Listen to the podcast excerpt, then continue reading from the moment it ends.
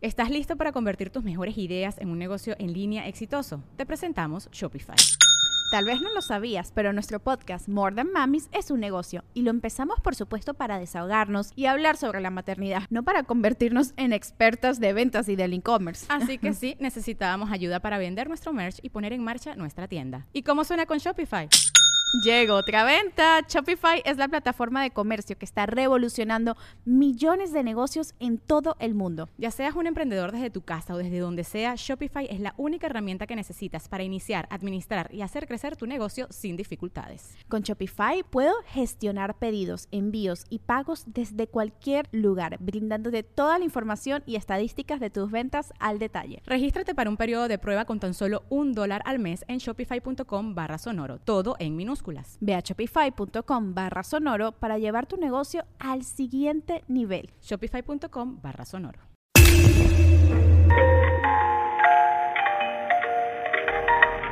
Muy buenas noches a todos, bienvenidos a un nuevo capítulo de Podcast Paranormal. Nuevamente regresó aquí al estudio mi buena amiga Ale Quijano. ¿Cómo estás, Ale? Hola, ¿qué tal, Fepo? Muy bien. Gracias por volver a invitar. Ya me lo estaban pidiendo. Sí, ya lo estaban pidiendo muchísimo. Todos mis mensajes. Ah, es que Fepo te invita al podcast. Oye, a ver, rapidísimo, porque justo hicimos un en vivo antes de empezar. Preguntaron varias veces cuáles son tus redes sociales. ¿No las puedes repetir, por favor? En todas mis redes sociales me tengo como ale.quijano con doble O. Muy importante. TikTok, Facebook e Instagram. Ale.quijano. De todos modos, recuerden vamos a etiquetar, la vamos a mencionar en la descripción, ya sea en YouTube, Spotify, Apple Podcast, Amazon Music, Google Podcast. Me está faltando uno, ¿verdad? Híjole, perdón, me está faltando uno, pero bueno. Facebook y TikTok. Vamos a etiquetar a Ale Quijano, por favor pasen a seguirla. Porque en este capítulo eh, vamos a hablar de varios temas. De hecho, tenemos aquí como un pequeño guion para que podamos seguir eh, la narración. Primero que nada, quiero mandarle un saludo muy especial a Antoine Jaimes. Es un chico que conocí hace poquito y este resulta que es, hijo de un barbero del lugar al que voy a cortarme el cabello. Te mando un abrazo, eh, muchas gracias y si puedes, mándame la foto para que la suba a mis redes sociales. Ahora sí, Ale, voy a hacer una breve descripción para que tú puedas contar lo que pasó en tu sueño y lo que pasó en el en vivo, ¿ok? Ok. Presten mucha atención. Nos, bueno, me preguntan mucho acerca de por qué te pasan esas cosas a ti, ¿no? Como tan seguido, eh, cualquier tipo de fenómeno paranormal. La respuesta es súper sencilla, es porque como me gusta mucho, hablo mucho de esto, uno es cierto, atrae este tipo de energías. Entonces, no se asusten, aunque pasen cosas extraordinarias, no va a pasar nada malo. Les recuerdo, es más fácil que te caiga un rayo o que te coma un tiburón a que un fenómeno paranormal termine en algo que sea perjudicial para ti. Obviamente cuando pase este fenómeno paranormal vas a sentir mucho miedo, pero no te va a pasar nada. Y después de eso vas a haber vivido una experiencia única que le vas a poder contar a la gente, a tus amigos y a tus familiares por siempre. Ahora sí, Ale, que estábamos hablando de muchas cosas que tienen que ver con duendes y tal, Cuéntanos primero qué fue lo que pasó en ese sueño. Bueno, mi sueño comenzó en que yo estaba regresando de trabajar y por donde yo paso es un monte grandísimo. Entonces, en el sueño pues yo estaba caminando normal, viendo mi teléfono y escuché que unas ramas se movieron, pero siempre hay, siempre hay tlacuaches ahí. Okay. Entonces pensé que era uno, ¿no? Entonces dije X, ¿no? Seguí caminando y de momento sentí que alguien me jaló. ¿Te jaló? Y me empezó a arrastrar y arrastrar. Y yo te juro por Dios que en mi sueño intenté gritar, así plan mal, pero no me salía ni siquiera la voz, no tenía voz. Entonces estaba un buen rato mientras me arrastraban intentando gritar y no pude. Hasta que sepa Dios de dónde saqué fuerza o no sé, que logré patear a lo que yo creo era un duende, porque era una cosita diminuta, flaquita, pero yo no logré ver su rostro porque está todo oscuro. Entonces, en el momento en el cual yo lo pateo, despierto. Pero yo no despierto en mi cama, despierto en la puerta. De tu cuarto. Pero antes de dormir, eh, cierro la puerta. No me gusta que la puerta de mi habitación esté abierta. No me gusta. Entonces, cuando yo despierto, veo la puerta abierta Y en chinga me levanto y me acuesto a dormir. Y empecé a rezar y a rezar. Te juro que hice como 70 padres nuestros y te mandé mensaje, Pepo. Sí, me acuerdo. Que de hecho empecé a hablar contigo, ¿no? De lo, de lo que había pasado. Pero, ¿qué distancia hay más o menos de tu cama a la puerta? Unos 5 metros. Y no te despertaste cuando te caíste de la cama. O sea, en tu sueño te estaban arrastrando y Ajá. físicamente te estaban arrastrando, digamos, ¿no? Entonces cuando yo lo pateé, en el momento que yo lo pateé, desperté. Y todo esto pasó en tu habitación. Sí. ¿Qué pasó después, hace unos días, cuando estabas haciendo un en vivo? Mm, fue antier, creo. Antier. Eh, inicié un en vivo en Instagram. Entonces eh, empecé a contar que quiero abrir un podcast, así, ¿no? Eh, yo estaba hablando de que, de que no sabía qué tema quería tratar. Y en eso eh, se cae algo. Entonces, la cosa que se cayó, yo la tenía arriba y era imposible que se cayera. Sí, porque hecho, yo la puse bien. Se nota claramente en el en vivo que estás sola en la habitación y cuando se cae, esta, era una bolsita con Sí. cos- cosméticos, creo, algo así, ¿no? Cuando se cae la bolsa, tú de hecho tomas el celular y muestras tu habitación que estás totalmente sola y que esto pues se cayó, lo señalas y tal, y me mencionas gracias. Luego vuelves a colocar el objeto y ¿qué pasa después? Bueno, eh, intenté no asustarme de más porque estaba en vivo y dije, no. Entonces eh, seguí hablando y de momento el filtro me apareció hasta acá. Y era como que era la bestia, ¿no? De ahí, unos minutos después, eh, el cable de mi tele que está conectado a la tele Ajá. se cae. Pero suena en la madera. Y yo ahí sí me asusté. Y, y agarré el teléfono, mostré el cable y dije, esta cosa estaba acá. Y era imposible que se cayera porque yo lo puse bien. Y además dos situaciones al mismo, o sea, en un lapso de unos cuantos minutos. De hecho, cuando, cuando me hablaste y me dijiste que, que había pasado todo esto y que fue en el en vivo, yo entré a ver el en vivo que está todavía guardado en, en la cuenta de Instagram de Ale. Es un en vivo como de 26 minutos. El primer evento ocurre al minuto 16 más o menos. Y luego como 3 o 4 minutos después, ¿no? Más o menos. Sí. Digo, pueden ver todo el en vivo para que vean de qué hablamos.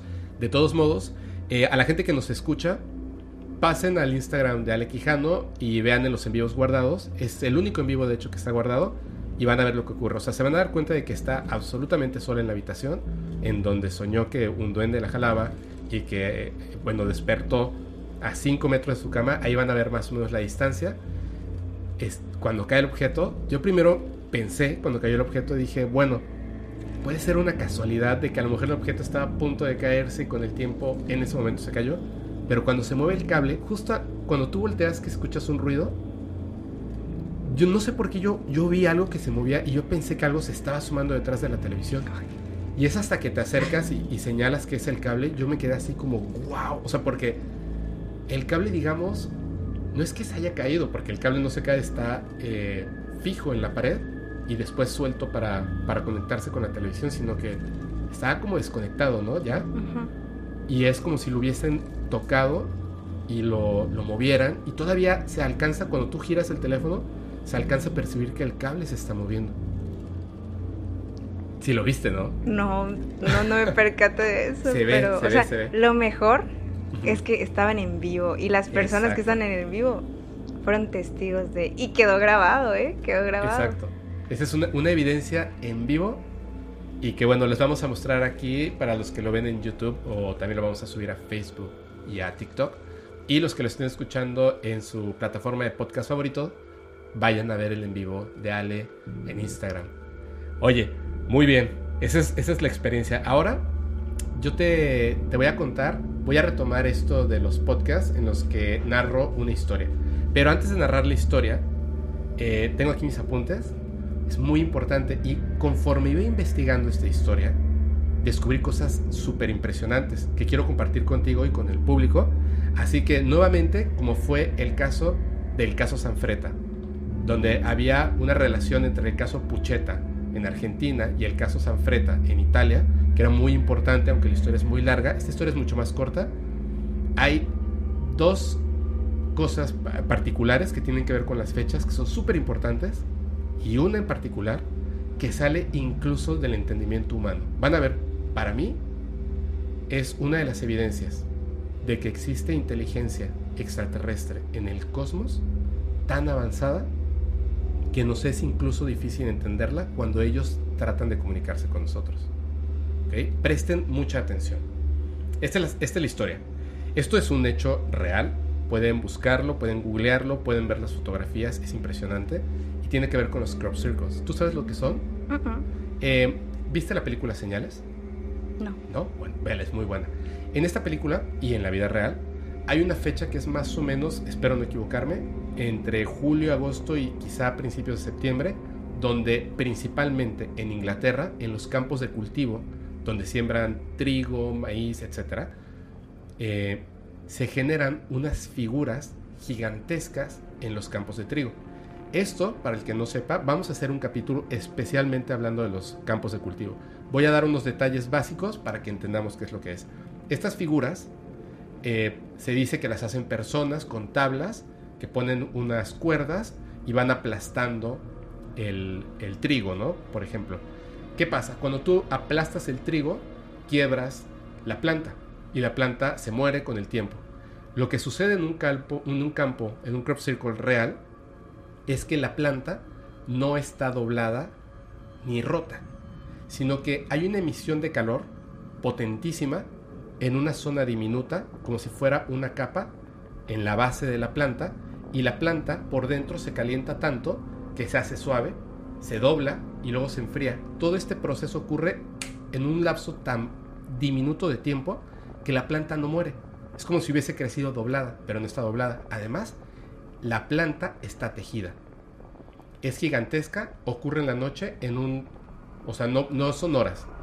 Literalmente en segundos se arman estos, estas figuras en los campos de cultivo y son figuras impresionantes. ¿Ok? Ya sabemos lo que es un crop circle. Los que son reales, evidentemente no son realizados por el hombre. Tiene que ser forzosamente por algo más. Voy a dejarlo hasta ahí. Y además es una entidad inteligente. Ahora, hace tiempo yo te preguntaba que si tú sabías quién es Carl Sagan, me decías que no, pero estoy seguro que ustedes que nos escuchan sí saben quién es Carl Sagan, que fue un astrónomo muy famoso porque además tenía un programa que se llamaba Cosmos. Un hombre súper inteligente, en un momento fue creyente, en otro momento fue escéptico, pero buscaba la verdad a través de la ciencia, mandando mensajes al espacio para que en algún momento nuestros hermanos del cosmos nos respondieran. Entonces, en un, en un momento, en 1976, ojo con la fecha, 1976, eh, una persona de nombre Frank Drake y Carl Sagan hacen un mensaje en código binario. El código binario es el que utilizan las computadoras, que son unos y ceros. En código binario generan un mensaje de 73 eh, números por 23 haciendo un total de 1679 números. Un código de 1679 números, o sea, unos y ceros, en filas, que esto, para empezar, 1679 es un número primo, son números especiales para las matemáticas y la ciencia. Mandan este mensaje a la constelación de Hércules. La constelación de Hércules está a 25.000 años de distancia. 25.000 años luz de distancia. 25.000 años luz de distancia de ida, 25.000 años de vuelta. Quiere decir que el mensaje de respuesta, si es que hubiera vida inteligente en la constelación de Hércules, lo recibiríamos de 1976, 50.000 años después. Sin embargo, ¿qué es lo que ocurre? Eh, voy a hacer una pausa para comentar algo, porque honor a quien honor merece. Yo sigo desde hace mucho tiempo a un investigador que además es científico, que es una de las personas más inteligentes que conozco que hacen contenido para YouTube, que se llama Vicente Fuentes. Tiene un canal que se llama ufopolis.tv.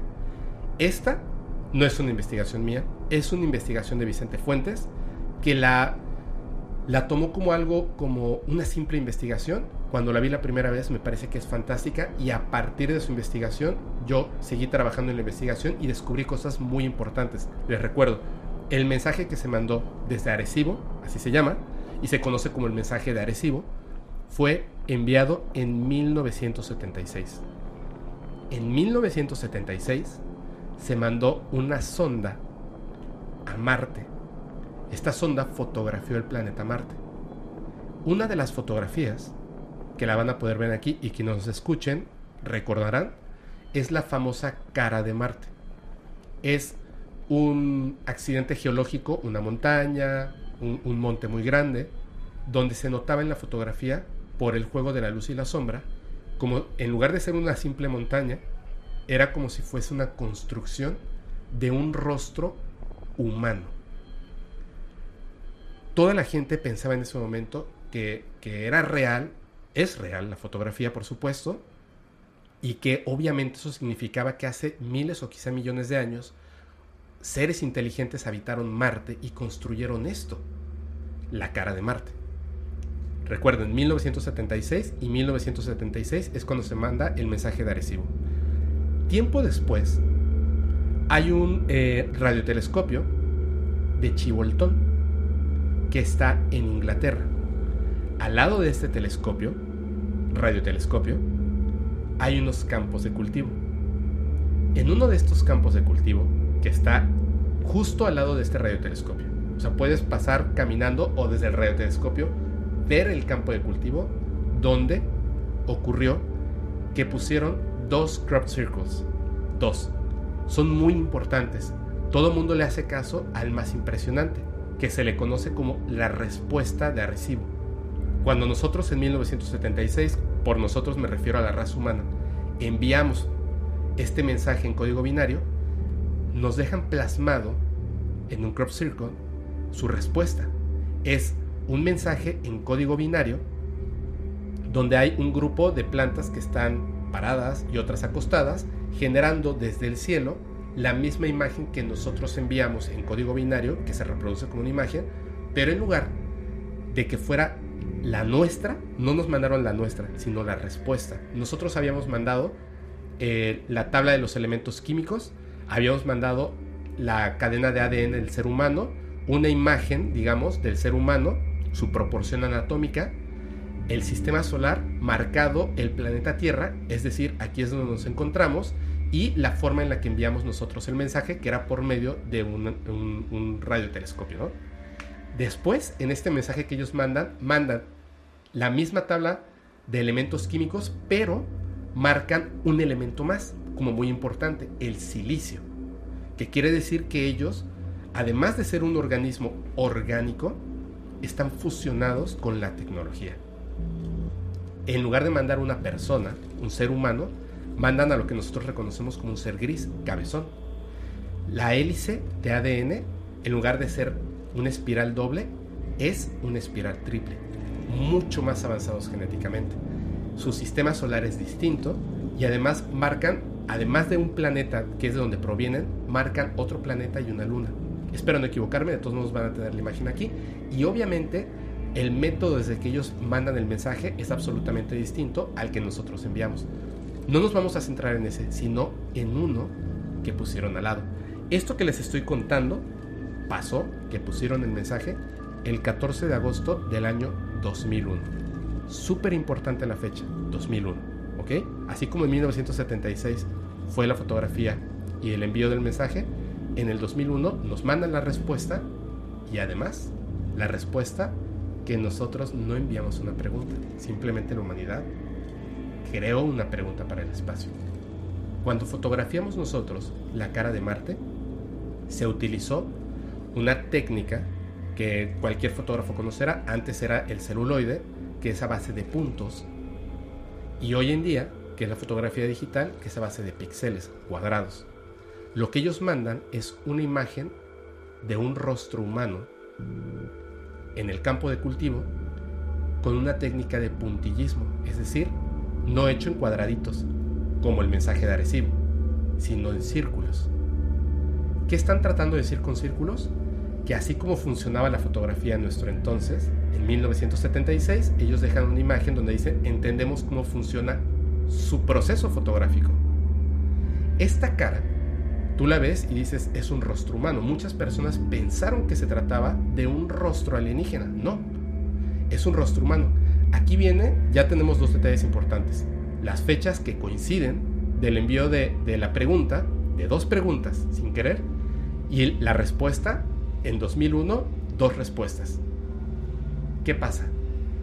En los campos de cultivo hay unos caminos que si ustedes se fijan cuando ven un campo de cultivo desde, desde el aire, con un dron, una fotografía aérea, etc., tiene como unos caminitos, como unas líneas paralelas, todo el campo de cultivo, que es por donde pasan los granjeros, caminando.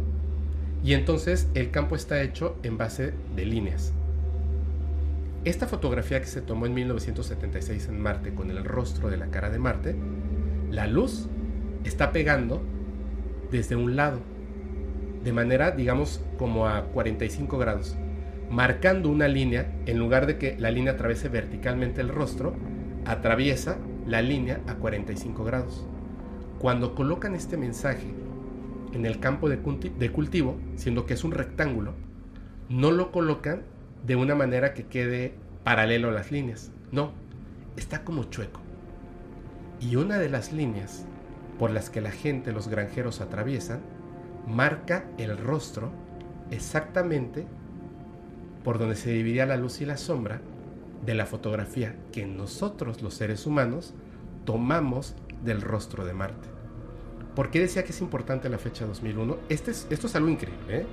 O sea, lo plasmaron de tal manera que no quedara ninguna duda. La sombra la estamos utilizando con la línea que el granjero utiliza en su campo de cultivo. Es clarísimo. No solamente eso.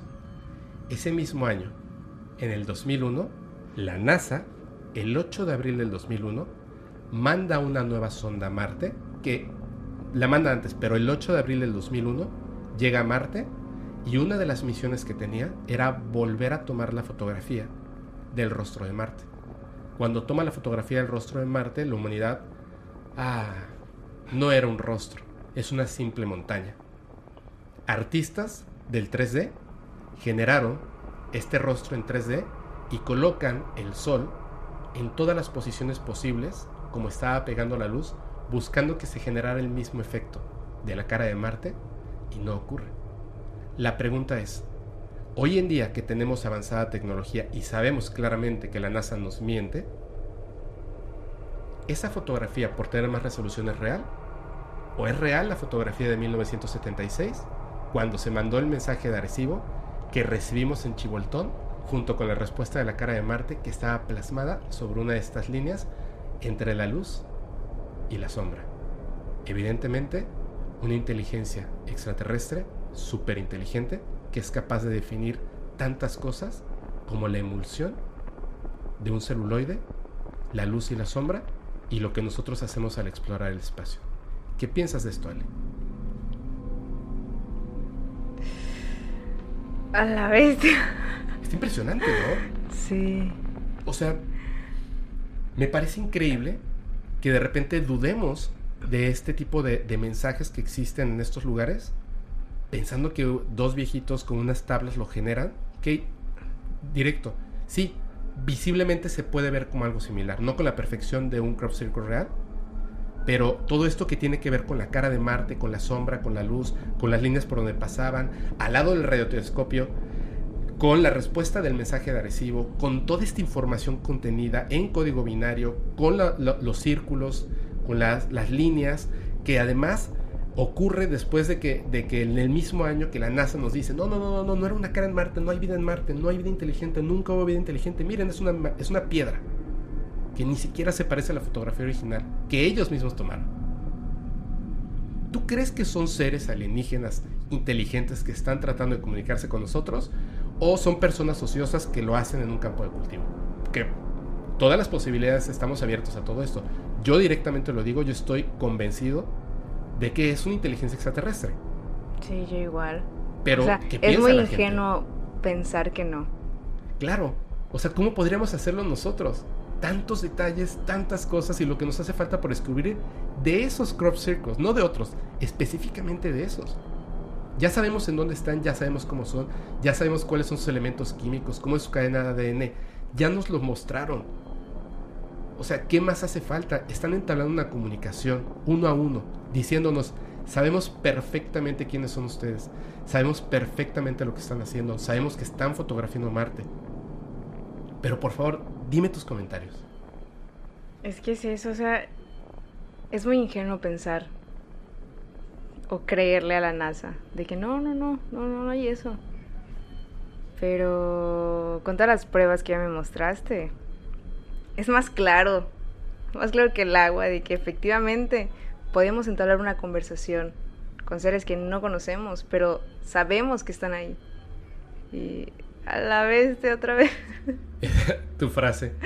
Yo estoy convencido, 100%, que la humanidad debiera tomar eh, de verdad una- un, una- un acercamiento científico, de estudio minucioso, matemático, químico, físico, geométrico especialmente, de estas figuras que nos están plasmando. Siento que las clases ya empezaron y no acudimos a ellas. Empezaron por figuras simples hace, no creas que hace 20 años, ¿eh? Literalmente todo el mundo muestra un periódico donde dicen que el, el primer crop circle no es cierto.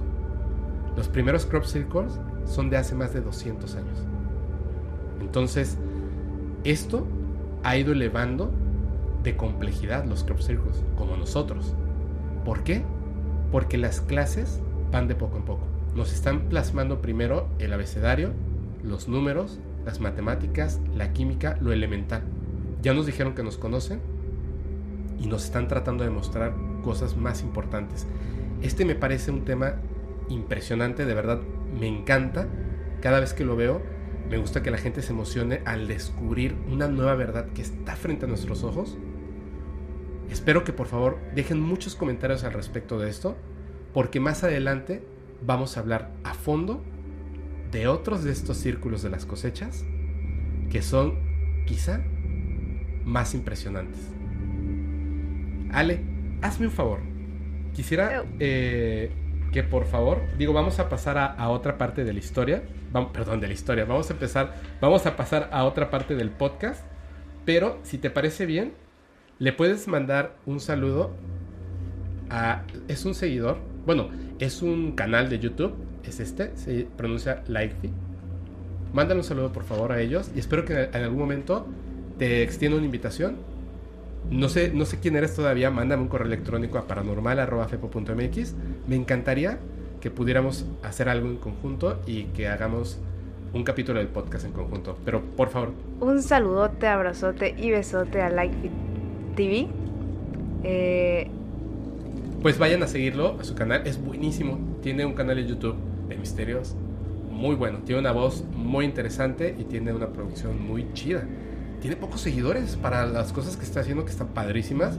Se los super recomiendo. Y aprovecho para anunciarles que estuve en emisiones podcast. Muchísimas gracias, Minor. Muchísimas gracias, Sergio. Estuve grabando un capítulo con ellos. Así que también, por favor, ya saben que yo solamente les recomiendo cosas buenas. Si les gusta Podcast Paranormal, por favor, también vayan a seguir a Emisiones Podcast. Lo encuentran en Spotify y en YouTube. Voy a estar ahí en una entrevista que me hicieron, que estuvo chidísima. Me guardé una historia que no recordaba que la tenía por ahí. Súper terrorífica. Y además me hicieron muchas preguntas personales acerca del fenómeno ovni y de fenómenos paranormales que me gustaría que, que escucharan, pero que lo escuchen allá. Ahora, eh, ya hablamos de esto, de los crop circles y muchas cosas más. Vamos a pasar a una parte que me va a gustar muchísimo. Son tantas las historias que nos han mandado al correo y a las redes sociales de la gente que vamos a también hacer un pequeño espacio en este capítulo y en todos los siguientes para narrar algunas de las historias que nos han mandado. Así que te voy a pasar una historia para que la leas. Disfrútala mucho. Y si otra vez, si lo ven en YouTube, TikTok o Facebook, van a ver que estas historias que nos mandaron que seleccioné vienen con unas evidencias impresionantes que no los van a dejar dormir esta noche. Ale, por favor, cuéntanos la primera historia. Hola, principalmente para saludarte y decirte que me gusta mucho el contenido. Me llamo Ángel Alfonso Martínez, soy de Durango. Mi hermano es chofer de autobuses aquí en la central camionera de Valle de Guadiana. Valle Simil- de Guadiana, Guadiana. en Durango. Ok. Sipi. Similares a Futura, Chihuahuenses, Omnibus de México, etc. Mi hermano en una plática con mi familia nos contó que un compañero de Omnibus de México les preguntó que si ellos mirado, que si no han mirado nada raro en la central camionera. A lo que varios dijeron que no. Pero un muchacho dijo que sí. Llegaba de paso por la central de Durango, eran como las 2 de la mañana. Él y su compañero se dirigían a echar diésel al camión cuando por las bombas dicen que a lo lejos miraron algo un poco raro. Pensó, estoy cansado, desvelado, etc. Al acercarse con su camión, echando las luces, dice que se percató de un pequeño ser. No se distinguía si era una niña, un duende u otra cosa. A lo cual el muchacho se asustó y pronto sacó su celular para poder tomar evidencia de lo que ocurría. La verdad yo pensé, no, han de estar a ver desvelados de tanto trabajo. Pero yo tengo un amigo que trabaja ahí mismo en la central de camiones, en el diésel. Se llama Carlos. Y ni tarde ni perezoso. Yo le pregunté sobre el tema, lo cual él me comentó, sí, casi siempre vemos a ese ser por las cámaras de vigilancia. Muchos lo asocian con una niña, otros con un duende y otros con algo maligno. Te adjunto la foto. Yo ya vi la foto. No conocía bien la historia. Yo ya vi la foto. Y la neta me quedé impresionado. Por favor, dejen en los comentarios qué opinan de esta fotografía. Si nos están escuchando en Spotify, Apple Music, Google Podcast, Amazon Music, pasen rapidísimo a TikTok. Recuerden, estamos como Paranormal Podcast, así pegadito. Vean la evidencia y díganos qué opinan al respecto. Está muy buena, está muy buena la historia de, voy a repetir tu nombre, Ángel Alfonso Martínez de Durango. Ángel, muchas gracias. Te agradezco muchísimo porque nos acabas de mandar una de las evidencias más espectaculares que hemos recibido. Es una fotografía, pero qué foto. Qué bárbaro. ¿Qué te pareció la fotografía? No, yo sí creo que es un duende. ¿Te dio miedo? Sí. Tú le tienes un poquito de miedo a los duendes, Ah, ¿verdad? no. ¿Cómo no? Mira, voy a no voy a leer la historia porque la he escuchado tantas veces que es que me gustó mucho. De verdad, me gustó me gustó mucho esta historia y se las quiero contar. Les recuerdo que tenemos un grupo privado de Telegram. Es un grupo privado porque tenemos un cierto número de personas que pueden estar ahí. Lo único que eh, yo les pido es que, por favor, sean muy amables con las personas que estén ahí. Obviamente no hagan spam en el grupo, no vendan cosas o suban contenido que no se debe de subir y compartan sus experiencias. Hay que ser muy amables con las personas. Por favor, si estás en el grupo de Telegram, es mejor si mandas un audio. Prepara exactamente qué es lo que vas a contar para que el audio no se haga muy largo, vayas directo al grano y sea súper disfrutable. Las mejores historias las vamos a estar narrando aquí en el podcast paranormal. Mi amiguísima, eh, la guapísima Ale, nos va a ayudar de repente cuando acepte venir nuevamente al podcast. Eres la que más ha venido, ¿eh? Felicidades, muy bien. ya tienes ahí tu, tu, Mi tu, club. ya lo- tu club de fans. Yo, yo soy este, estoy ahí en el club de fans también. Pero ahora sí. Les voy a contar esta historia de mi amiga Maricielo de Lima, Perú, que como ustedes saben me encanta Perú, tiene una comida espectacular y unas vistas increíbles. Vamos a estar también en Lima, Perú en algún momento en este año. Ojalá puedas acudir este Ale, porque vamos a contar historias desde Lima, Perú. Pero ahora sí, vamos a la historia de Maricielo de Lima, Perú. La historia la voy a narrar de lo que escuché, la he escuchado varias veces. Quizá me equivoque en algunos detalles. Voy a emitir el nombre de tu papá y de tu tío para poder contar la historia. Su papá, que vive aquí en Lima, Perú, no es taxista. Voy a dejar nada más unos datos para que entiendan cómo, cómo funciona la historia. En Lima, a- en Perú, a los policías les dicen jefes. De hecho, también le decimos aquí, eh, bueno, a los maestros y tal, en México también le decimos jefe al policía. ¿Qué pasó, jefe? ¿No? Entonces, pero es como una manera, eh, digamos, amable en, nuestro lenguaje español de referirnos a los policías. Solamente que comenta ella que en Lima, Perú, específicamente a los policías, es a los que se les refieren como jefe. Estaba su papá en, en un lugar justo había cobrado algunas cosas por lo de su trabajo y traía el dinero en efectivo en la parte de atrás del coche. Estaba un policía ahí, en, en un lugar, y le dijo, oye, oye, disculpa, ¿me puedes por favor llevar al centro, centro folclórico Campofé de Huachipa? Y como era un policía, pues le dijo, sí, sí, claro, o sea, yo te llevo, no hay ningún problema, ¿no? Siendo que, repito, esta persona no es un taxista. Y le dijo, claro, yo te llevo, ¿no? Súbete, sabiendo que es un policía. Le dijo, jefe, súbase, yo lo llevo. Se sube, obviamente, del lado del copiloto. Se sube este señor, empieza a conducir, pero él no sabía dónde quedaba el centro folclórico Campo Fe de Huachipa. Entonces, recuerda que tiene un primo que es taxista y dice, seguramente él sabe. Entonces le habla por teléfono y le dice, oye, oye, primo, ¿tú sabes dónde queda este lugar? Y le dice, no, o sea, yo creo que te estás confundiendo, ¿no? Debe ser otro lugar. Bueno, puede ser, ¿no? Entonces sigue avanzando y le pregunta el policía que iba a su lado, le dice, ya estamos por llegar al centro folclórico Campo Fe de Huachipa. Y le dice, no, espérame, es que, o sea, estoy manejando, pero pues, ni siquiera sé dónde es el lugar, ¿no? Se queda pensando y dice, pero ¿cómo? O sea, debe ser un lugar conocido porque pues el policía me está diciendo. Entonces le vuelve a hablar al primo y le dice, oye, ¿seguro no sabes? Y en ese momento le dice, ¿sabes qué? Sí sé, pero yo creo que estás confundido. Porque no hay un centro folclórico Campo Fe de Huachipa. Pero hay uno que se llama el cementerio Campo Fe de Huachipa. Obviamente Dios. él escucha esto en el teléfono y se queda frío, ¿no? Voltea a ver al policía que va a su lado, que solamente repetía y preguntaba que si ya estaban a punto de llegar a este lugar. Y la pistola que él había visto, pues los policías cargan su pistola, ya no estaba. Fue el primer detalle que le llamó la atención. Había desaparecido. Y ya no estaba vestido de policía. Era como, como si hubiese cambiado un poco su vestimenta.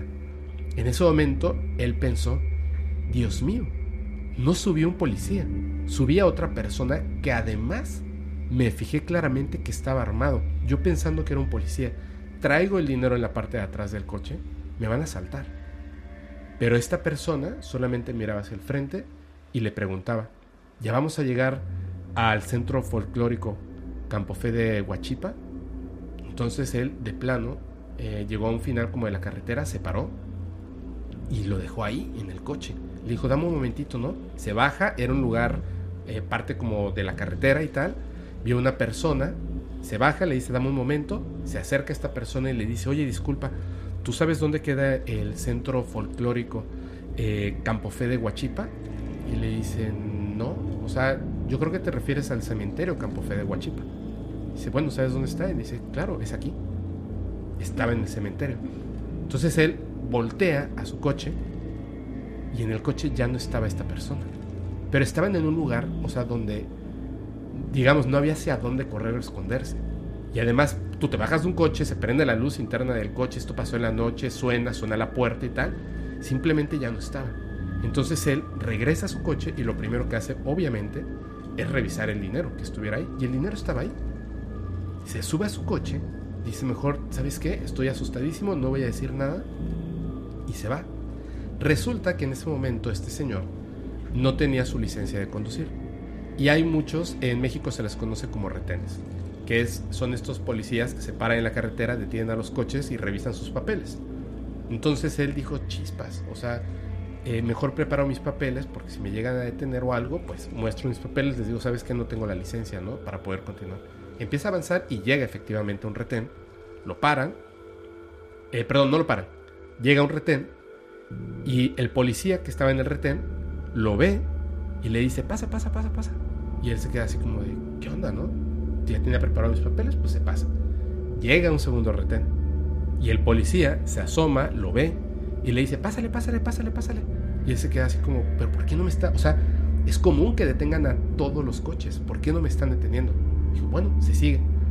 Vuelve a preparar sus papeles, llega a otro retén, baja la velocidad y lo ven y le dicen, pásale, pásale. Y él en ese momento dice, no, o sea, revisa mis papeles, ¿qué es lo que está pasando, no? Entonces le dice, no, no, no, aquí tengo mis papeles, jefe. Y le dice, no, no, no, no, no, no te preocupes, pásale, pásale, jefe, le dice. ¿por qué me dice jefe si no soy policía? Como se queda parado, dudoso de lo que acaba de pasar, el policía se vuelve a acercar y le dice, pero no a él, sino a una persona en el lado del copiloto. Pásale, jefe, pásale. No hay nadie de su lado, pero el policía está viendo a alguien a que se refiere, como se hablan entre los policías y la gente, como jefe, y le dice, pásale, jefe, no hay problema, pásale. Entonces, esta persona sigue su camino. La idea es que obviamente este policía estaba viendo al otro policía que estaba en el coche. Porque si recuerdas la historia, este policía quería llegar al centro folclórico Campo Fe de Huachipa, que en realidad es el cementerio Campo Fe de Huachipa, pero no se bajó. Se quedó en el coche. Es como acá, no sé si tú has escuchado, A ver, pero por ejemplo, a mi abuelo le pasó. Eh, acá se, lo- se- se le conoce como Ray para pues llevar a alguien que no Sí, un conoces. ride. a- Dame un a- ajá. Entonces acá en Yucatán Ok. eh, se dice que normalmente a los borrachos, taxistas, traileros, siempre ven a una mujer preciosa, guapísima, pidiendo ¿La estaba este de, ándale. Entonces, pues la suben porque está muy bonita y, ajá, hombres. Pero, pues llega un momento en el cual ya no está. Entonces son almas. A ver. O sea, hay una mujer guapa que está pidiendo ride, la suben y de repente ya no está en el coche, como le pasó a, a esta chica, a Maricielo. Pero eh, lo curioso acá es que, pues normalmente siempre son a personas borrachas. Entonces, en la leyenda, a mi abuelo le pasó y mi abuelo es una persona que pues le gusta tomar. Ok. Entonces, siempre son a las personas más vulnerables. De que estás alcoholizado, no vas a razonar muy bien y la subes por el simple hecho de que es bonita. Ujú. Y ahí está. Y según yo, por lo que recuerdo, no estoy segura, ojo, no estoy segura. Pero es cuando esta cosa que subes Ajá, el espíritu. Ajá. te da un mal de aire. Entonces pasas a, a estar con, ajá, con gripa, escalofríos, te enfermas literalmente, te medican, pero no se te quita, porque pues es el, eh, o sea, es el mal de aire. Y así. Entonces es similar.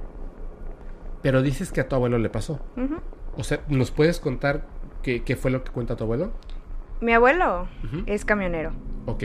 Entonces, eh, cuando ya había terminado su turno, pues claramente no podía eh, subir gente. Claro. Entonces él pasaba a la gente y a la gente.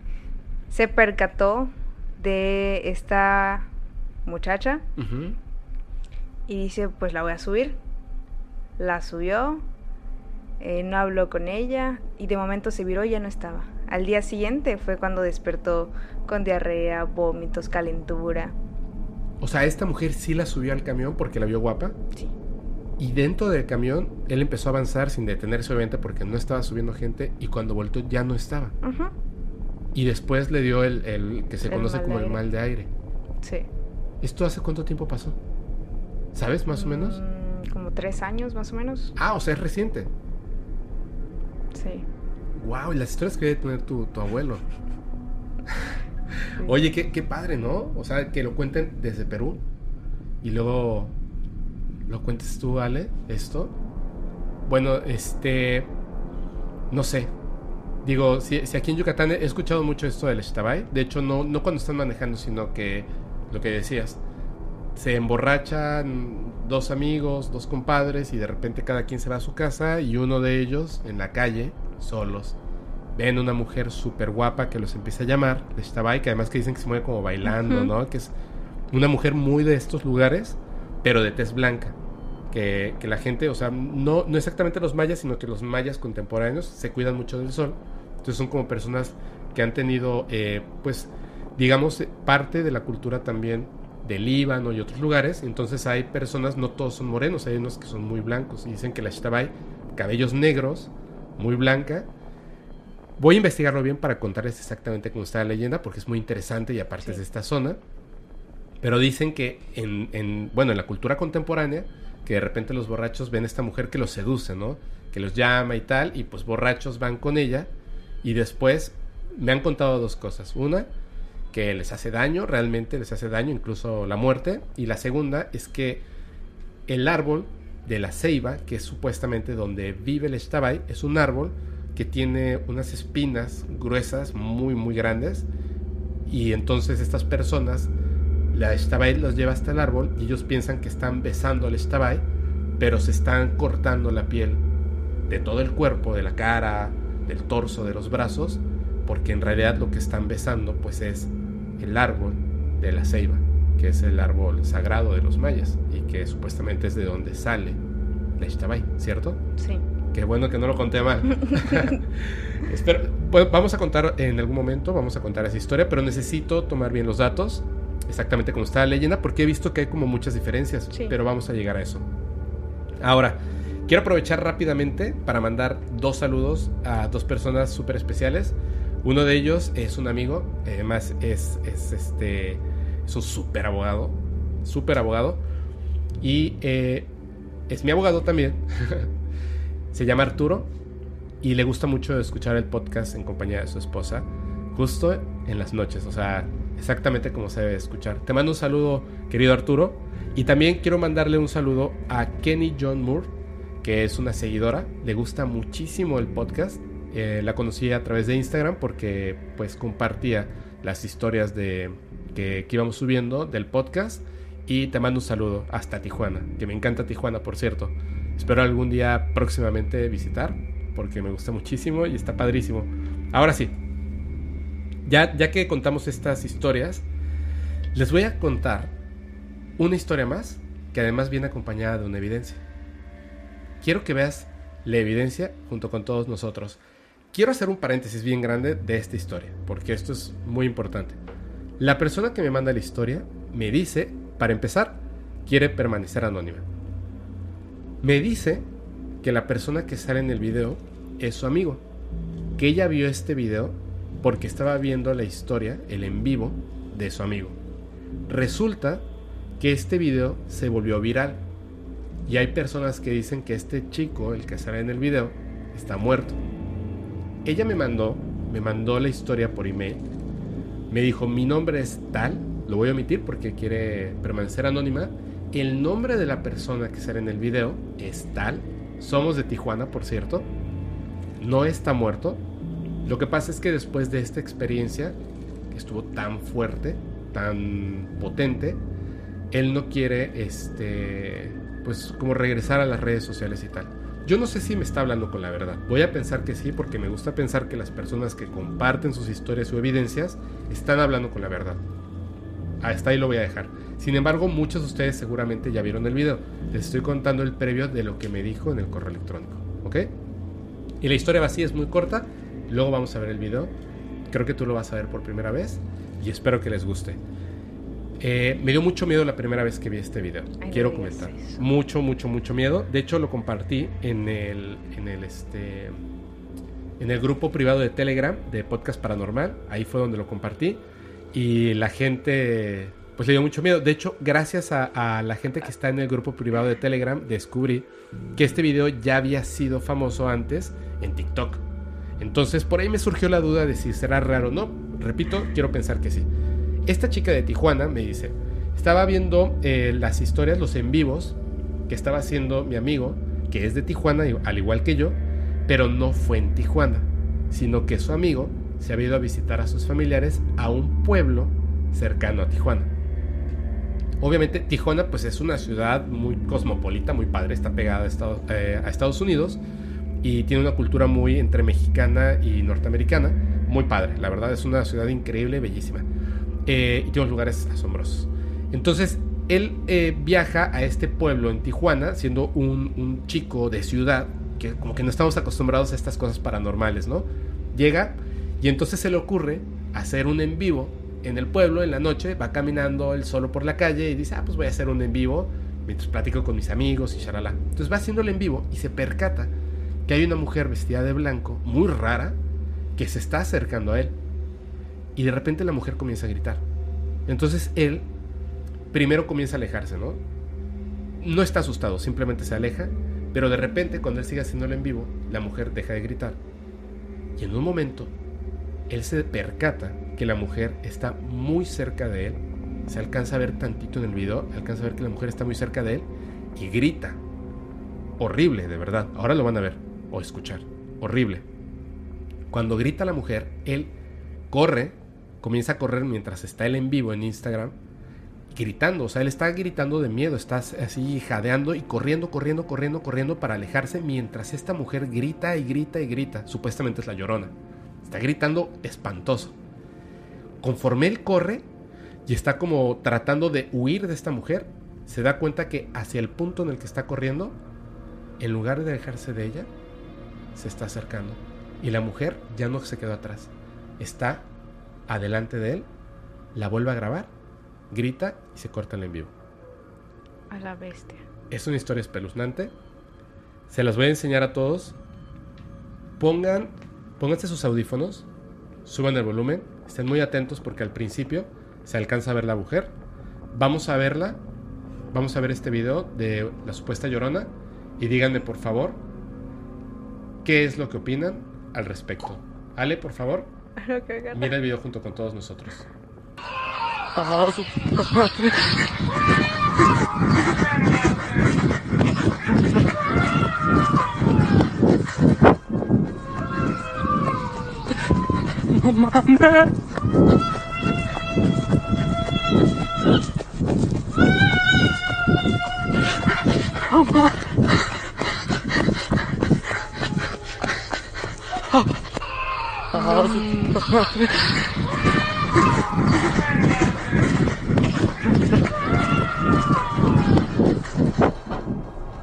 Dime la neta, ¿te dio miedo? Sí, Ok. es que en el video se muestra que corre, pero por más que corra a cualquier punto, es lo mismo. O sea, Sí, ella eh, vuelve a estar ahí cerca de- siento yo que debe ser muy frustrante estar en ese momento, eh, todo asustado. Y te frustras porque corres y corres y llegas al mismo punto y ves a la misma señora. Y el grito, ¿no? De la mujer. Es desesperante. Horrible, horrible. Es que es como un llanto, pero espantoso. Te digo algo.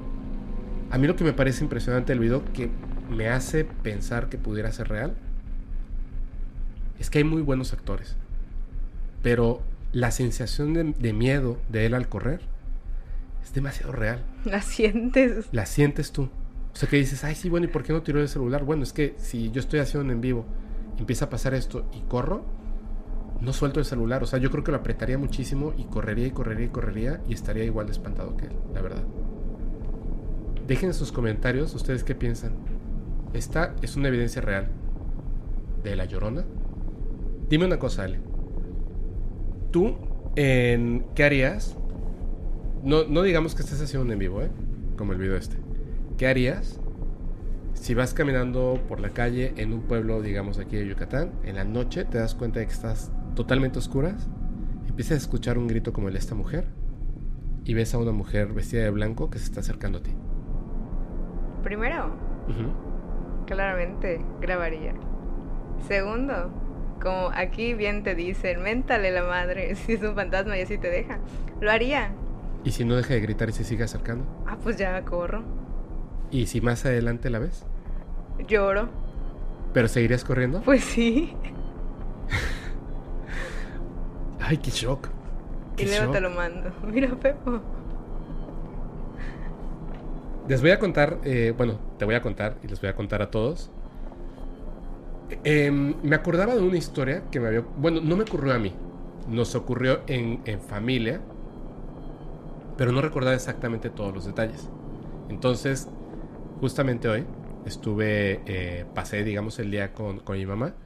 Y como le encanta todo esto, pues le estaba contando así acerca del podcast y muchas cosas. Les recuerdo, eh, mi madre es escritora, es poeta. En este momento, el 21 de marzo, el 20 de marzo, perdón, va a sacar un nuevo libro. Sí, es un, es un libro de cuentos cortos que se llama Ácido Breve. Y eh, le pedí que por favor me regalara varios de estos libros porque me gustaría muchísimo que a, los lectores, eh, seguidores y seguidoras, que les guste, eh, bueno, pues no, no, es, no tiene nada que ver con lo paranormal, una historia así. Todas las demás son historias muy potentes, muy padres, muy fáciles de leer. Pues se los vamos a enviar para que lo puedan leer, se los vamos a regalar. Pero, como les he contado en otros capítulos del podcast, es eh, mi madre una persona que tiene muchos conocimientos acerca de todo esto que tiene que ver con brujería, fantasmas y tal. Y muchas veces yo a lo largo de mi vida pues me he acercado con ella cuando necesito una respuesta a ciertas cosas. A mí, quiero aclararlo, me gustan mucho todos estos temas. He vivido muchas cosas personalmente. Repito, si me quieren creer muy bien, si no me quieren creer también muy bien. Están en todo su derecho y es muy bueno que tengamos como una opinión al respecto, ¿no? Sin embargo, cuando me han pasado ciertas cosas, yo me acerco con ella para que me pueda eh, ayudar o de repente, pues en base a las cosas que ella conoce, que ha leído y tal, me pueda como orientar, ¿no? Al respecto. Entonces, nos pasó algo cuando yo tenía exactamente siete años. nos fuimos a vivir a Pachuca Hidalgo y eh, rentamos un departamento que yo recuerdo que era muy, muy grande para ser un departamento. Me comenta mi mamá que efectivamente era un departamento muy grande. Digo, yo con 7 años lo veía gigantesco. Entonces en este departamento eh, vivíamos mi hermana, mi hermano, mi mamá y yo. Y mi mamá se dedicaba en ese momento a hacer ropa y, y, bueno, pues llegaban así como personas y tenía como que ya preparado así como que todo lo de la ropa y shalala para hacerles vestidos y miles de cosas. Entonces, siendo el departamento tan grande, construyó así como unas como paredes falsas, construyó como un espacio central en el departamento que tenía dos accesos que era ahí donde atendía a las señoras que llegaban pues eh, a medirse ropa y tal, y también ahí les entregaba. Había puesto un tubo muy largo donde colgaba los vestidos y la ropa. Entonces, un día empezaron a pasar cosas extrañas. Ya sabes, mueven cosas del lugar, escuchar ruidos y tal. Obviamente yo a los seis años, pues, seis, siete, años, perdón, no le tomaba importancia. O sea, sí llegué a ver cosas, pero de verdad, o sea, se los prometo, pues no le tomaba ninguna importancia. Mi hermana, que en ese entonces tenía 17 años, pues obviamente ella sí le tomaba importancia. Entonces un día se fue a dormir con mi mamá porque tenía mucho miedo. Estaban eh, acostadas hasta que se quedaron dormidas y de repente mi mamá escuchó en la noche un ruido. Abrió los ojos y volteó hacia alrededor y tenía la puerta abierta. A mi mamá cuando pues yo de chico y, joven que viví con ella, todo ese tiempo, nunca me dejaba tener la puerta cerrada del cuarto. Siempre las puertas abiertas. Y ni siquiera sabía yo por qué. Resulta que ella observa, siente que las están viendo y afuera de la habitación, teniendo la puerta abierta, había como un ser, una persona muy alta, delgada, totalmente oscura, que estaba en la puerta de la habitación como tratando de esconderse y se asomaba y las veía. Y entonces mi mamá lo vio y no se dio cuenta de que mi hermana no se había dormido. Estaba con los ojos así pelados y cuando se dio cuenta de que mi mamá estaba despierta le dijo, súper quedito, mamá, ¿ya lo viste? Y mi mamá le dijo, tranquila. Está súper acostumbrada mi mamá a estas cosas. Le dijo, tranquila, no va a pasar nada. Tan acostumbrada está a estas cosas que mi mamá durante muchos años dormía siempre con una veladora y un vaso de agua al lado de su, de su cama. Toma la veladora, la prende, la pone al lado del vaso de agua y le dice al ser, tranquilo, ve hacia la luz. Calma a mi hermana hasta que se quedan dormidas. Entonces mi mamá pensaba, bueno, este ser, fantasma o lo que sea, pues está buscando eso, ¿saben? Están perdidos y tiene que llegar hacia la luz. Como seguían pasando cosas, lo que hizo es que todos los días prendía la veladora y la dejaba al lado del vaso de agua. Resulta que pensaba mi mamá que teníamos malos vecinos en la parte de arriba del departamento, porque no solamente se escuchaban pasos, eso era lo de menos, se escuchaban peleas, pero no entre dos personas. No se alcanzaba a escuchar las voces, sino como que agarraban muebles y los aventaban y los rompían. O sea, como si agarraras una silla y la aventaras hasta reventar la silla y se escuchaban golpes y cosas que decían, bueno, ¿quién vive aquí arriba de nosotros que todo el día, o sea, hay una violencia doméstica muy potente, ¿no?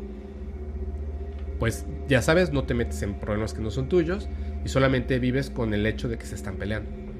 Un día eh, empieza mi mamá a poner flores en, en diferentes puntos de la casa. En el punto donde había construido este cuartito, pone unas orquídeas. Las orquídeas más o menos aguantan 8 días cuando las pones en agua. Las de la casa, en todos lados pone orquídeas, pero la que estaba en ese lugar, que era el cuartito que había construido, solo duraba un día. O sea, literalmente podías ver la flor marchitarse de tan rápido que le pasaba cuando estaba en este lugar. Y se le hacía raro, ¿no? Pero dices, bueno, quién sabe, algo está pasando. Un día estaba mi mamá, una tía abuela mía, y mi hermana, que repito tenía 17 años, estaban jugando cartas en este cuartito. A espaldas de mi hermana quedaba uno de los accesos que daba hacia el baño. De repente están jugando, las, eh, están jugando cartas y se queda mi mamá y mi tía se quedan de repente frías porque ven pasar a una persona caminando al baño. Tan real era la persona que pasó caminando al baño que mi tía le dijo, se acaba de meter alguien a tu casa. Y le dijo, mi mamá pensó que se había metido una persona y dijo, yo voy. dijo, ¿y qué vas a hacer? O sea, es un hombre que acaba de pasar al baño, ¿tú qué vas a hacer? Le dijo, no, espérate, porque está así muy brava mi mamá. Se para, va, entra al baño. Obviamente mi hermana está asustadísima porque piensan que se metió alguien y no hay nadie. Y mi hermana más asustada aún. Entonces se da cuenta de que están pasando estas cosas pone la vela, pone el, agua, le empieza como a rezar y a decirle, oye, ve hacia la luz, ve hacia la luz, ve hacia la luz, tranquilo, tranquilo, y las cosas comienzan a bajar de nivel, poco a poco. Sin embargo, seguían los movimientos en la parte de arriba. Era tanto lo que pasaba, cosas que le pasaban a mi hermana, cosas que nos pasaban a nosotros de, de chicos y tal, que llegó un momento en que mi mamá pensó que pudiera llegar a ser peligroso. O sea, no solamente verlo, que nos observara desde, desde esa parte de la habitación y tal, dijo, pudiera llegar a pasar algo. Tengo a dos niños muy pequeños. Entonces, cuando llega la persona que cobraba la renta, que era una, una muchacha, le dice a mi mamá, oye, disculpa, eh, ¿pasa algo en el departamento? O sea, ¿hay fantasmas o algo así?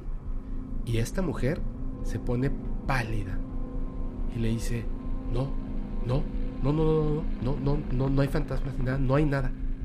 Dice, pero es que, no, no, no, no, no hay nada y se va. Y mi mamá se quedó así como, pero pues ¿qué dije? No, o sea, que, la mujer se puso de verdad pálida. La hermana de mi mamá, que también vivía en ese entonces en Pachuca Hidalgo, que en paz descanse, eh, llega un día y le dice, oye, ¿qué onda? Que no sé qué, empiezan a platicar y tal. Y le dice, oye, oye, tú me recomendaste este departamento porque tú conoces a las personas que rentan este departamento. Pero pasan cosas muy fuertes, o sea, vemos cosas, este, mueven cosas y tal están así como de, o sea, platicando. Y mi tía, pues como que no le quiere decir. De repente, escuchan un ruido. Y se quedan así como, ¿qué pasó? Entra a la habitación y en el tubo donde tienen colgadas toda la ropa, toda la, toda la ropa, toda la ropa en el piso. O sea, tiraron literalmente la ropa. Y entonces mi tía le cuenta a mi mamá. Y le dice, mira, estos tres departamentos era el departamento de enfrente de donde nosotros vivíamos, donde vivía esta muchacha y su esposo, un hombre mayor. El departamento de arriba y el tuyo les pertenecen a ellos. En este departamento donde tú estás vivía una muchacha, que es hija del señor de enfrente. Y en el departamento de arriba vivía un muchacho, que es el que estaba casado con la muchacha que te renta el departamento. Entiendan esto. Esta señora estaba casada con un hombre que vivía en el departamento de arriba, que es el hijo del señor con el que ahora estaba casado. Y la historia es así. Ellos estaban casados y vivían en el departamento arriba del de nosotros en donde nosotros vivíamos vivía la hija del Señor. Y enfrente vivía el Señor con su esposa, ahora difunta. Un día, la esposa del Señor murió. Resulta que este Señor estaba teniendo una relación con la esposa de su hijo. Y el hijo un día llegó y los encontró a su esposa con su padre. Se encerró en su casa, que era el departamento arriba del de nosotros, y empezó a destruir todos los, todos los muebles. Empezó a llorar, a destruir todos los muebles y se suicidó. La hija, que vivía en el departamento donde nosotros estábamos, después de que descubrió lo que pasaba, se fue a vivir a Estados Unidos no volvió a tener contacto con su familia. El papá y la, y la chica que estaba casada con, con su hijo se casaron y además pensaban, la hija pensaba que esa muchacha había asesinado a su mamá, que la había envenenado.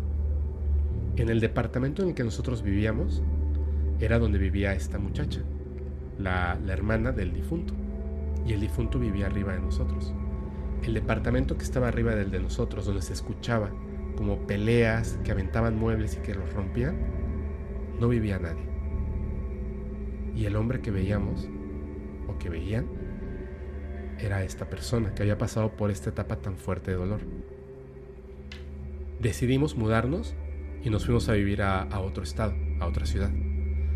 Cuando nos, nos fuimos, bueno, yo estaba, repito, estaba muy chico, conocía como ciertos detalles de la historia, estaban preparando las cajas y ya sabes todo lo de los muebles. Mi mamá seguía poniendo la vela con, la, con el agua para esta, esta persona que pues estaba presente, digamos, en el departamento. Y el último día que estuvimos ahí, estaba mi tía, una amiga de mi mamá, estábamos nosotros y tal, y de repente mi, mamá dijo así como, bueno, pues ya, o sea, listo, es todo, nos vamos de aquí. Y en ese momento las ventanas empezaron a vibrar y el departamento empezó a vibrar fuertísimo. Y salieron corriendo porque pensaron que había un terremoto. Fuertísimo.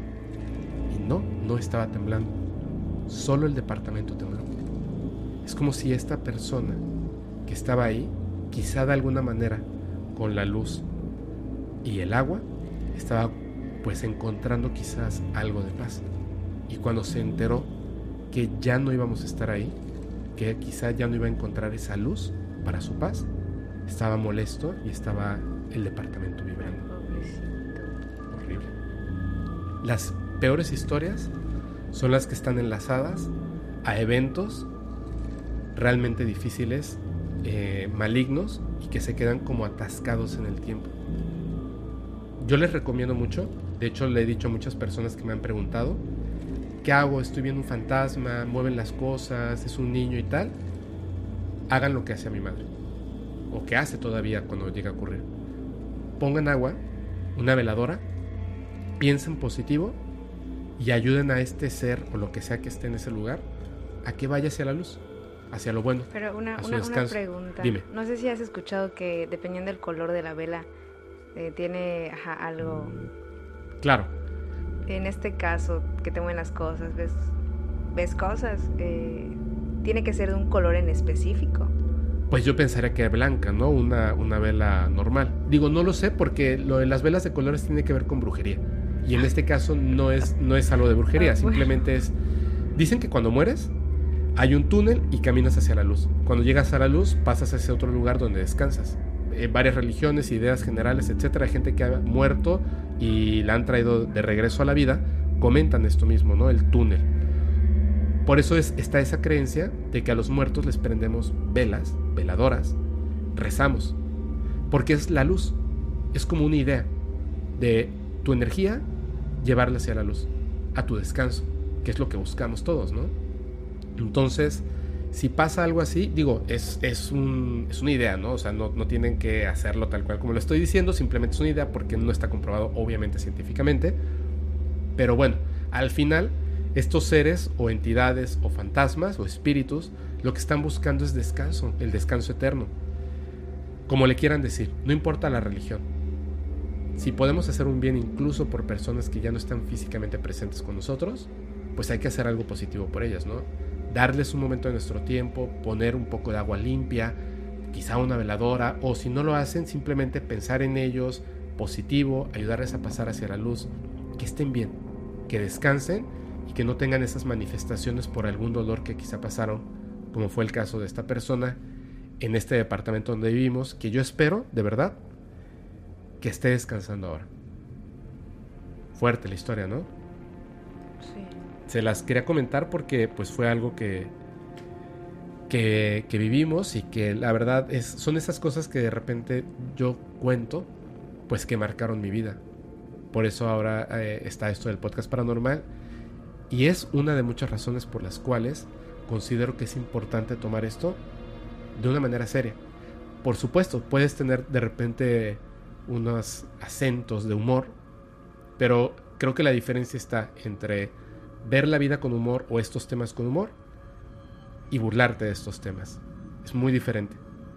Por lo menos yo, y aquí, y te agradezco mucho Ale y a las personas que, han venido al podcast, no nos burlamos de las personas ni de estos eventos, sino que simplemente los tomamos como anécdotas, historias que quizás de repente podemos o no podemos comprobar, pero hablamos con la verdad, que es muy importante. estoy casi seguro de que tienes una historia, porque ya te leo. Tienes una historia. Cuéntanos la historia. Antes de que pasara todo lo del en vivo. Ok. Una vez que unos compañeros eh, me vinieron a ver a mi casa y estábamos hablando, platicando y se tocó el tema del podcast.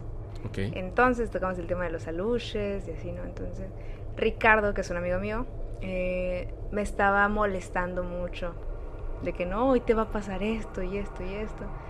Y empezamos a hablar de, de historias. Entonces yo sí me empecé a asustar. Pero justamente cuando hablamos de que yo le tengo mucho miedo y respeto a los aluches, pasó lo que yo según era una lechuza. Entonces yo la vi y dije, mira la lechuza. Y, y hasta el momento era una lechuza cuando pasó eh, arriba de nosotros. Pero ¿qué pasa? Eh, esta cosa Ajá. Se posa en un árbol grande que está en el monte de mi casa, o sea, enfrente. Pero eh, este árbol está lejos y es muy grande. Y se posa en la punta. Pero Hasta para, arriba del ajá, árbol. pero para hacer una lechuza, una lechuza no es grande. Y desde donde estábamos nosotros, era una cosa blanca, de mi tamaño, porque se veía enorme. De tu tamaño. Sí, te lo juro, enorme. Entonces, yo sí tenía miedo y ellos lo sabían, pero nos queríamos acercar. Nos acercamos y en eso escuchamos algo. Y los tres volteamos a ver un segundo, un segundo volteamos así y así. Y en ese segundo desapareció. No vimos que voló e intentamos sacar conclusiones lógicas, ¿no? De que era una lechuza, un pato, pero un pato no es de ese, no es de ese tamaño. No. Te lo juro por Dios que era algo eh, de mi altura. O sea, yo mido unos 57. Ok. Estaba muy lejos. Y aún así lo veías grande, blanco, y no se movía. De ahí eh, no lo vimos y nos quedamos. Entonces mi amigo empezó a tirar piedras. Y no sé si a ti te han contado Ajá, a ver. que es malo tirar piedras al monte porque te la van a devolver. Sí, sí, sí, sí, sí. Y entonces yo le estoy diciendo, Ricardo, no lo hagas. Y él estaba tire y tire piedras. Más o menos por el lugar donde vieron esto. Ajá. Ok. O sea, estaba intentando apuntarle al árbol por si se escondió. Para Bueno, que volara, ¿no? ajá. O algo. Ajá. Entonces eh, no salió y ya cuando estábamos regresando, ¡pam! Nos devuelven la piedra. Dios, arrancamos a correr a mi casa. Pero yo estoy segura de que esa cosa no era una lechuza, mucho menos un pato, era de mi tamaño, grande y blanco. Es que no puede ser una lechuza porque las lechuzas que hay aquí en Yucatán, eh, las blancas de hecho, son más o menos una grande. Sí, son Ajá, o sea, chiquititas. son una grande así. medirá 30 centímetros. O sea, ya, ya posada, ¿no? Obviamente con las alas abiertas, sí es más grande, digamos, a- horizontalmente, pero verticalmente ya posadas, Son chicas. como una regla, como 30 centímetros. O sea, son chiquititas. Tú mides uno casi 60. O sea, tú eres, básicamente eres cinco lechuzas paradas una encima de la otra. Entonces no podía ser una lechuza. Mucho menos un pato. Yo, yo por las historias que he estado leyendo, tengo una idea de qué era, pero ¿tú sabes qué es? O sea, a mí en el en vivo que hice donde me asustaron, yo conté esto. Y me dijeron que era una bruja. Exactamente. No me digas eso. Exactamente. Si lo acabo de contar en el podcast pasado, lo- e- esa historia. Las brujas, no, o sea, no por decir que son buenas o malas y tal, que, que me regañaron por, no a mí, pero a la historia, por, por señalar que son malas.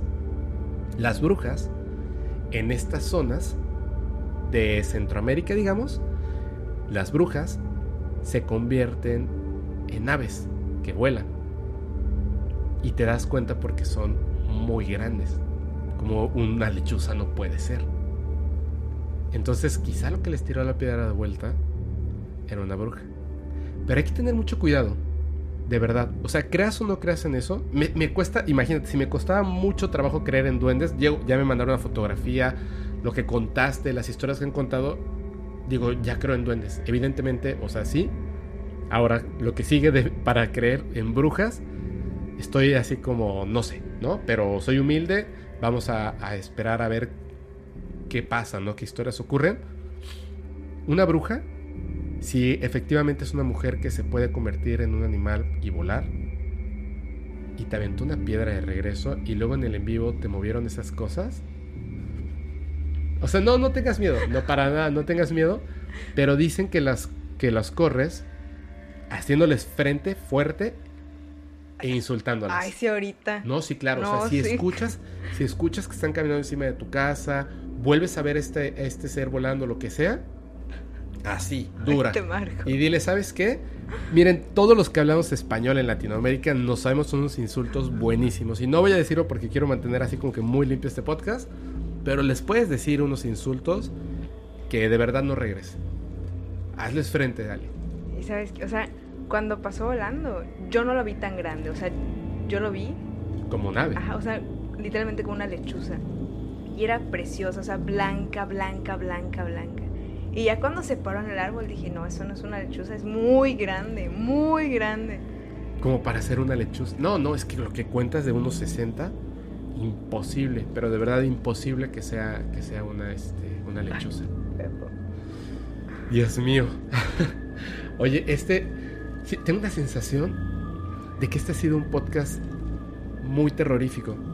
O sea, yo, yo pensé, dije, la historia que voy a contar de, de los crop circles, de, de, bueno, de los círculos de las cosechas y tal, no tiene nada de miedo, es, es muy apasionante. Bueno, a mí me parece que es muy apasionante porque, como saben, me encanta todo lo que tiene que ver con el fenómeno ovni, vida extraterrestre y tal. Me fascina, me encanta. Y yo dije, esto va a ser muy interesante.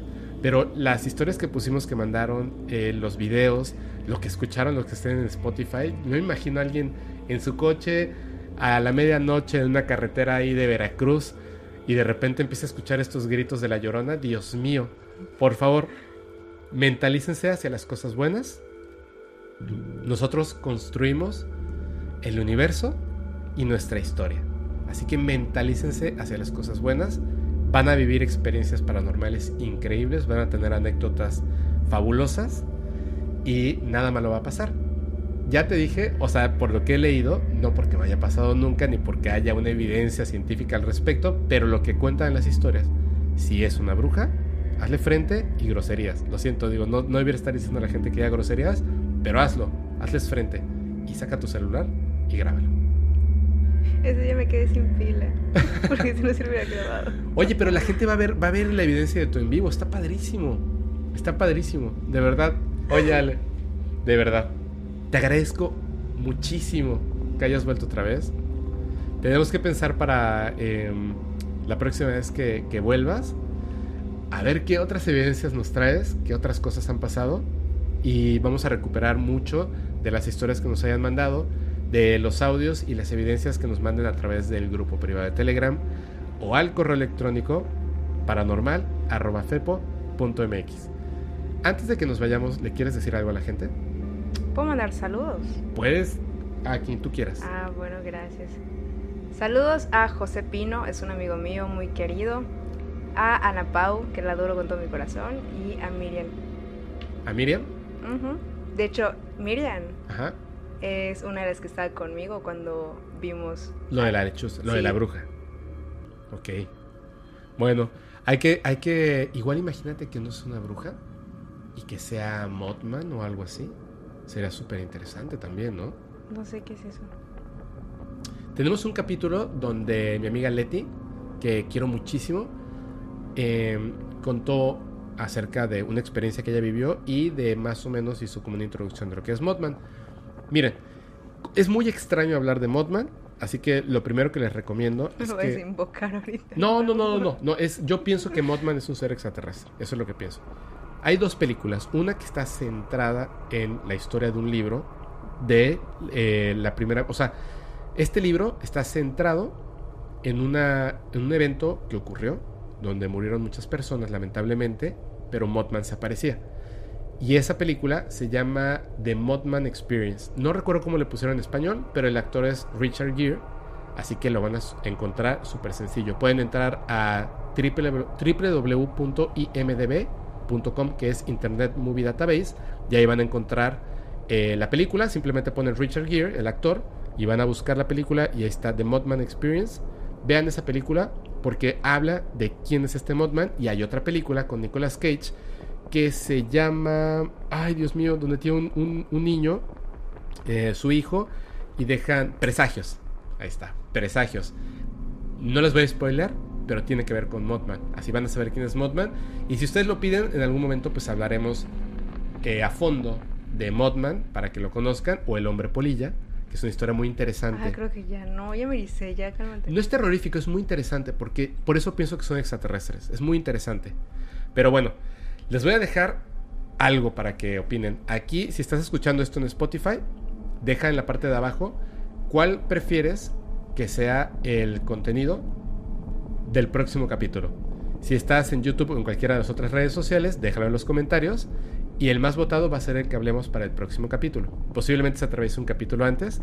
Yo les recuerdo que pueden mandar sus evidencias a paranormal.fepa.mx. Antes de terminar, yo también le quiero mandar un saludo muy especial a una amiga que además es, es parte de, de una empresa eh, que son clientes de la empresa que yo tengo pero la conozco desde hace muchos años. Es una, es una persona increíble, súper inteligente, súper trabajadora y nos gusta mucho platicar de esos temas.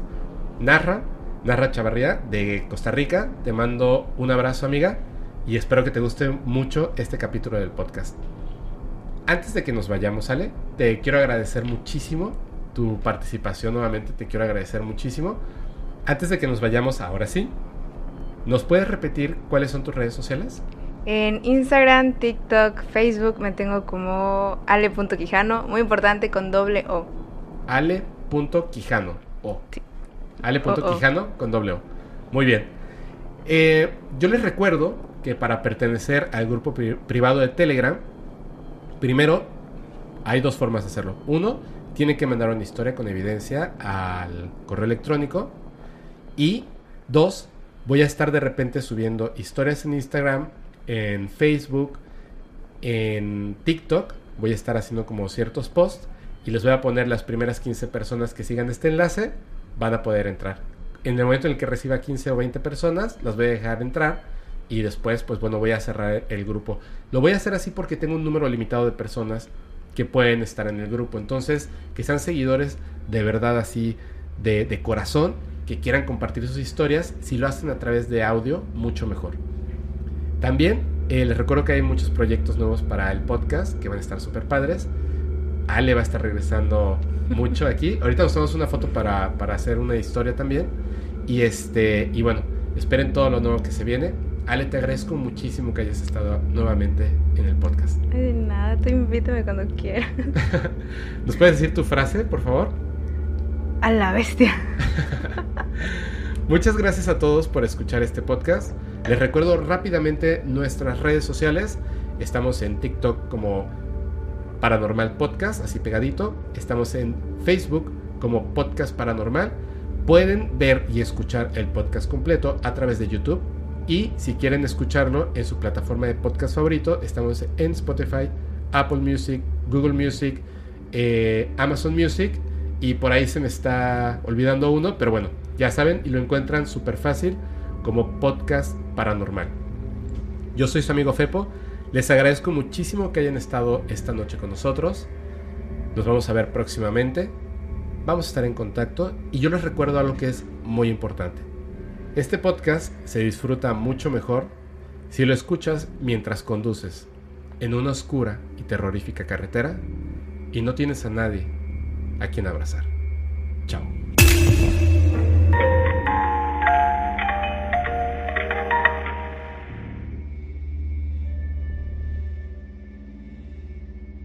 ¿Estás listo para convertir tus mejores ideas en un negocio en línea exitoso? Te presentamos Shopify.